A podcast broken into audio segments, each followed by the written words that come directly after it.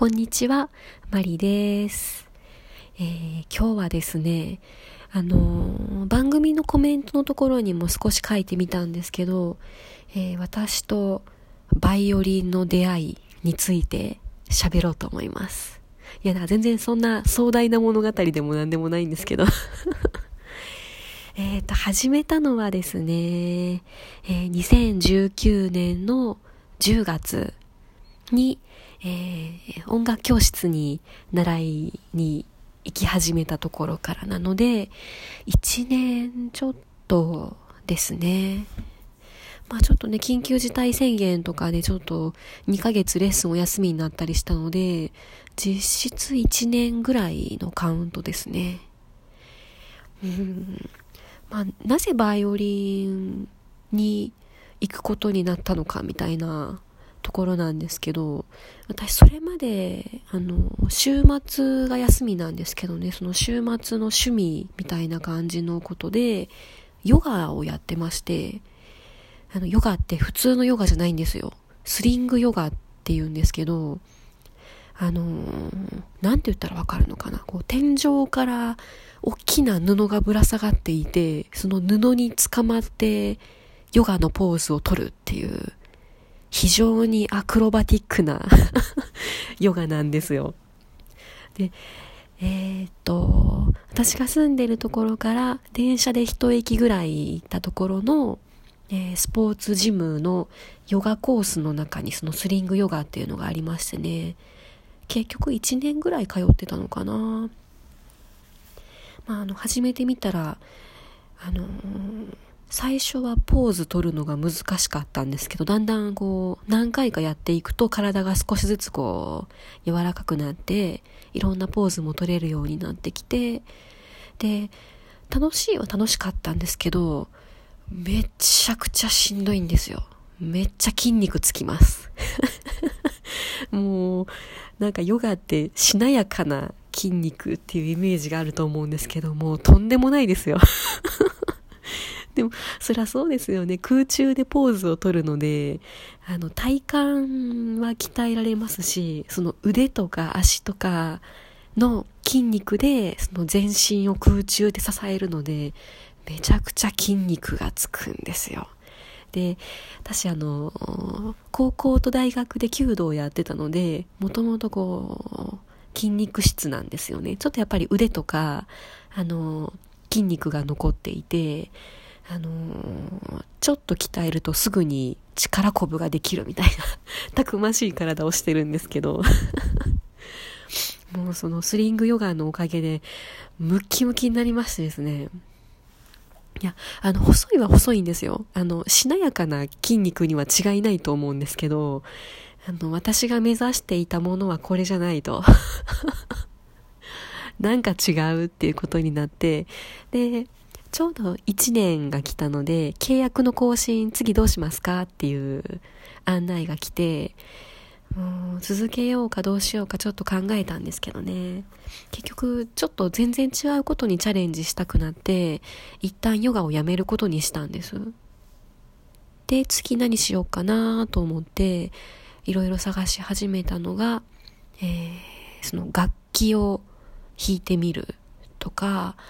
とは英会話とかも考えてましたね。うん、あとやっぱり体を動かすのが好きなので、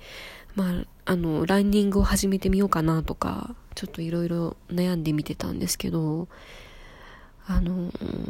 楽器やってみたいなって純粋に思ったんです。小学生ぐらいの頃はピアノをやっていて、なので、一応楽譜なんとなく読める音符もわかる音音のまあ音程は未だにグダグダなんですけど一応あの聞いてドレミファソラシドとかわかるとなんとかなるんちゃうかと思って。であの音楽教室そのなんか楽器を始めようって思ってからあのホームページとかね、いろいろ探してたんですけど、30分体験コースみたいなのがあって、あの、入会を悩んでる人のために無料で体験レッスンができますみたいなのがあって、あ、これいいじゃんと思って申し込もうとした時に、楽器を選んでくださいっていう、こう、プルダウンが出てくるんですよね。またそこで悩むんですよ。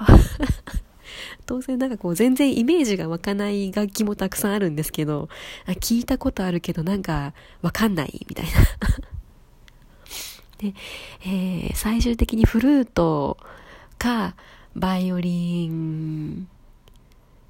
の2つまで絞って結局バイオリンにしましたね。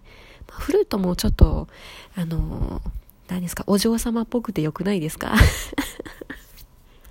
悩んだんですけどね、なんかちょっとこう、バイオリンに憧れみたいなものがあって、あの、あの、その体験申し込んでみることにして、で、体験の日、もう本当にバイオリンって近くで見たこともなかったので、その講師の方に、はい、どうぞって言ってバイオリンをパッと渡されて、まずはね、小ささにびっくりしましたね。あれこんなちっちゃいんだと思って、あの、くびれのところとか持てちゃいますよね。なんかもう少し大きいのかなと思ってたんですけど、意外と小ぶりで、すごくびっくりしたのを覚えてます。で、その日は30分だったんですけど、講師の方がうまかったのか、一応、なんとなくキラキラ星っぽいものが弾けるようになって、あ、楽しいって思っちゃったんですよね、その初日で。で、ああいうので体験レッスンが終わると、ちょっとこう、ロビーみたいなところに連れて行かれて、こうテーブルに座らされて、どうでしたか？とか、入会考えませんか？今日ならお安いですよみたいな。あの、決まり文句がありますよね。あの、あれをされましてですね。まあ、どうしようかなってすごい悩みながら言ってたんですよね、正直。あの、30分体験してみて、もう全然弾けなかったらもう入会なんでとんでもないからやめようと思って、もうちょっと軽い気持ちで来てたんですけど、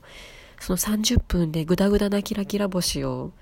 弾けるということを味わってしまったので、まあ、1年ぐらい、とりあえず1年やってみようかな、みたいな感じで、もう入会しましたね。しちゃいました。で、そこはですね、あの、入会特典がお安くなるやつではなくて、あの、楽器プレゼントっていうところだったんですよね。まあ、あの楽器持ってる方は当然月謝から弾いてもらえたりするんですけど、私とか楽器がなかったので、とりあえず自分の楽器が欲しいと思って、楽器プレゼントの特典で入会しました。で、えー、去年の10月からバイオリンのレッスンスタートしたわけなんですけどね、あのー、先生、私の先生、25歳、独身男性、イケメンなんですよ。もうダメですね。なんかもう、10ぐらい若いんですよ。先生の方が。若いなぁと思いながら なんか会話が合わないなぁとか、あの、流行りの曲みたいな話しても、なんかずれてるなと思いながら いつもレッスン受けてるんですけど、まあなんせあの若いイケメンなので、まあ癒しですよね。あの、月2回レッスン通ってるんですけど、癒されに行ってます。いや、バイオリン楽しいですよ。あの、こんなに、ここまでハマると自分でも思ってなくて、何ですかね、あの音程が狂うところが私逆に好きですね。なんか今ちょっとド M な発言をしたかもしれないんですけど。わからないのがいいみたいな。あの、ギターだったらフレット、フレットって言うんですかね。なんかあの、こう、横線が入っていて、ここを押さえるとこの音が出ますみたいなのがあると思うんですけど、あの、バイオリンって、ここを押さえたら、この音が出ますって分かってても目印も何もないので、もう本当に、あの、自分の感覚と音、その聞聞こえてきた音で、音を判断するしかなくて、だからね、あの、音程取るのがすごい難しいです。難しいですし、苦戦もしてますけど、それを攻略、攻略というか、あの、ちょっとずつ一発で音が合ってくるようになるのが楽しい、みたいな。私やっぱりド M かもしれません もう まあ、あのー、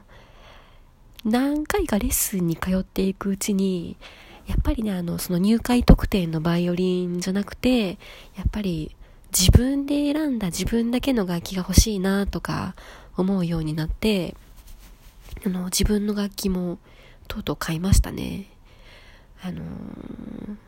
私結構こういうのが好きみたいなイメージが最初からあったので、もうあまり悩まずに楽器店に3回ぐらい通いましたかね。3回ぐらい通って弾かせてもらって、音も気に入って、この子連れて帰りますって言って買って帰りましたね。もう今はその子と日々成長、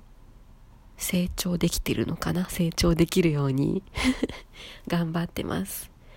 そうなんですよ。バイオリン仲間を作りたくてね、あのツイッターとか登録してみたりして、そしたらね、やっぱりこの状況でも頑張っている皆さんがいて、すごく励まされるんですよね。これからもバイオリン頑張っていきたいと思います。お、ちょうどいい感じ。マリでした。